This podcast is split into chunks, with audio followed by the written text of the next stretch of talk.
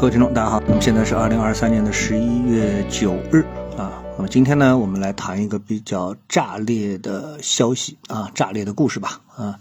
陆家嘴他呢发布了一个公告啊，这个公告我们看一下啊，他发布的时间是十一月四日啊。那么这个公告呢，他是说啊，大致意思啊，就是说他到苏州去开发了一个。百万方综合体啊，然后呢，呃，这个项目呢，大概花了将近一百个亿啊，就是。拿这个项目花了一个百亿，最后投入总体上还有一百五十亿吧，啊，总之就是一个百亿的这么的一个项目啊。那么最终怎么认定，其实我们看看就是一个数字问题。总之是一个百亿项目啊。那么这个百亿项目达到了一个什么程度呢？这个程度呢，就是我们看一个呃比较简短的一个呃网上的一个比较早的啊，可能说是一个段子。他就是说上海的陆家嘴集团花了八十五个亿啊，现在看来这个数字不对啊，花了一百个亿，因为呢这个已经上法院了啊，法。院的标的是一百个亿，从苏钢集团买了一块地，准备呢是开发楼盘和配套的学校公园啊。那么这里面呢有一个当时的公众号啊，那个公众号呢，呃说了，就是说陆家嘴啊，苏州绿岸项目国际方案征集胜出。啊，那么这个项目呢，大概是在二零一七年四月份拿到了这个项目，然后开然后开始建了啊，建到现在呢，其实从这个来看的话，基本上全都已经建成了啊，整个的呃一个这个结果都已经出来了啊，结果都出来了，我们看到有很多的照片啊，显示整个都造好了，学校也造好了，写字楼也造好了等等，基本上全部都已经造好了，就在造好的时候呢，哎出事儿了啊。那么这块地呢，它原来呢是工业用地啊。那么可能呢，这个普通老百姓啊，对什么叫工业用地呢，也没什么概念啊。因为呃，当然了，对老百姓来说没概念是很正常的一个事情。就是工业用地到底会变成一个什么样的地啊？那么这次呢，给了大家一个活生生的教育啊。我觉得这件事情可能会对很多人啊心里会犯嘀咕啊，就是到底我现在住的这个楼到底有没有问题啊？会重新去审视一下。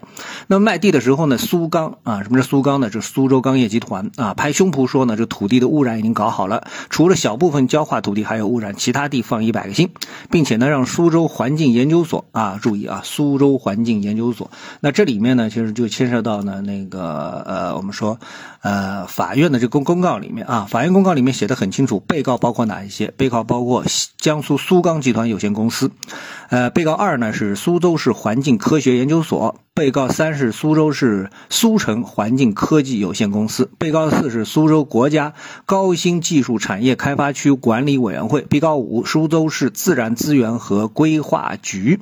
啊，好，有这么多的呃五个被告啊，所以你看五个被告的他们的名头，你想啊这个陆家嘴相信这件事情的。这个呃也就不冤啊，也就不冤，确确实实是很容易就会相信他们所出具的报告啊。当然了，经此之事之后，大家也就知道了，未来啊这个还得啊想一想，到底我是不是要达到这样一个相信的程度。好，那么我们再来看一下这地方它在哪里啊？到底这块地方在哪里？一看呢，这块地方倒也不是特别的偏啊。起码从地图上来看啊，因为大家都住苏州，苏州也是其实比比较挺大的，对吧？好，那么苏州的这个中心呢，我们说叫姑苏区啊。呃，如果知道苏州的话啊，就叫就相信它是姑苏区相城区啊，这是它的中心。那么它的中心呢，如果说是它这个像它的。右下方啊，也就是东南面啊，是呃大家可能比较熟悉的就是金鸡湖景区啊，金鸡湖景区。然后呢，往它的右上方，也就是东北面呢，这是阳澄湖啊，大家知道是吃这个大闸蟹的地方啊。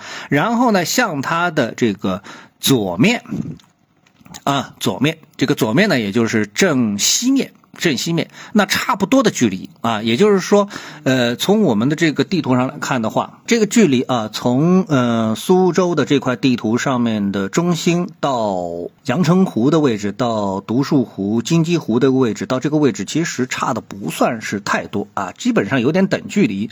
那它呢又在虎丘湿地公园和江苏踏。大洋山国家森林公园的之间，按理说这块地方也没有感觉它会特别的差啊，特别的差。呃，然后它在又又是在苏州新区站的边上啊。那么这里看，我们看到叫苏钢社区，所以这块地方其实，呃，从那个不是苏州人的角度来看的话啊，我不是苏州人，苏州人角度来看，这块地方其实倒也还算可以啊，也算还能可以啊，就这么一块地方。嗯，但呃，大家都知道啊，这个什么叫上有天堂，下有苏杭，所以大家整个对苏州、杭州啊，它的这个生态环境都是比较首肯的。那那没想到呢，这次就出了这么一个事儿啊。那么当然，这个事儿是人为的，绝对不是就是自然出现的一个问题，对吧？因为这里开了一个钢厂，而且开了相当多年的这么的一个钢厂。啊，所以这钢厂呢造好之后呢，哎，全部都要应用的时候啊，很多的招标都已经好了。突然之间呢，有一家啊，有一家租户吧，然后呢，这个租户呢，他做的什么呢？他叫学校啊，可能应该就是这个学校吧。那么这个学校呢，其实跟英国人合作的吧。那么他叫苏州雷丁学校。然后呢，他做了一次土壤污染的情况调查，因为这学校里面啊，这个学生都是这个招是从全国各地招的啊。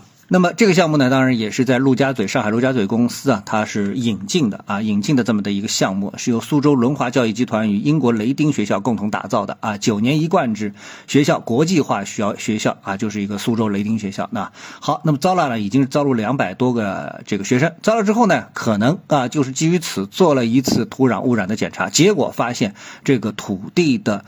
污染程度远远的超过了这个预期啊，远远超过预期。就是里面有几项的化学品啊，我们都不太清楚的化学品啊，读都读不清楚啊。一个可能叫苯并芘啊，还有一个叫氖啊，这种是强致癌物质超标啊。那么从这个检测机构说呢，呃，它这里面的这个超标啊。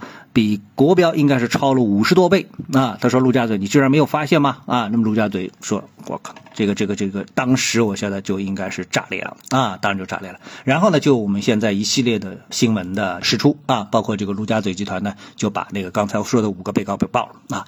好，那这事情呢，我们就不多延展啊，因为什么叫不多延展？因为就法律的问题的话呢，我相信上市公司啊，把他们告了，告了之后，自然会法律上会有一个交代。呃，我在想了之后呢，我觉得倒有一个担心啊。什么担心呢？因为呢，像苏钢这样的一种厂区啊，然后被改制，呃，其实是相当多的啊。呃，不管是在苏州还是在上海啊，那么在上海，我觉得也很多。原来我都不以为这地方是个问题，现在突然之间想想，可能倒是有一点问题。因为什么？因为上海原来啊就有很多的钢厂，啊，上海沿江有很多的钢厂。呃，前段时间我还到杨浦区，它有一个发电厂。啊，有个发电厂，那我不知道发电厂到底是一个一个一个什么样的一个污染情况。它呢被这个一尺花园，也就是国内非常有名的专门做因地制宜啊，把这个环境改造成为咖啡馆的这么的一个园林式咖啡馆的这么一个公司给收了啊，就在里面啊去偏了一个小地方开了个咖啡馆啊。我觉得如果这新闻啊，是不是会引起相当一批人的？这个不安啊，他现在所住的房子还是租借的写字楼啊，还是他的这个商业实体，是不是都会出现这样一个问题？这就有一点可怕了啊。嗯，这到底会产生什么样一个后续的影响啊？我觉得，嗯，呃，值得跟踪一下，无论是从民生还是从商业的角度啊。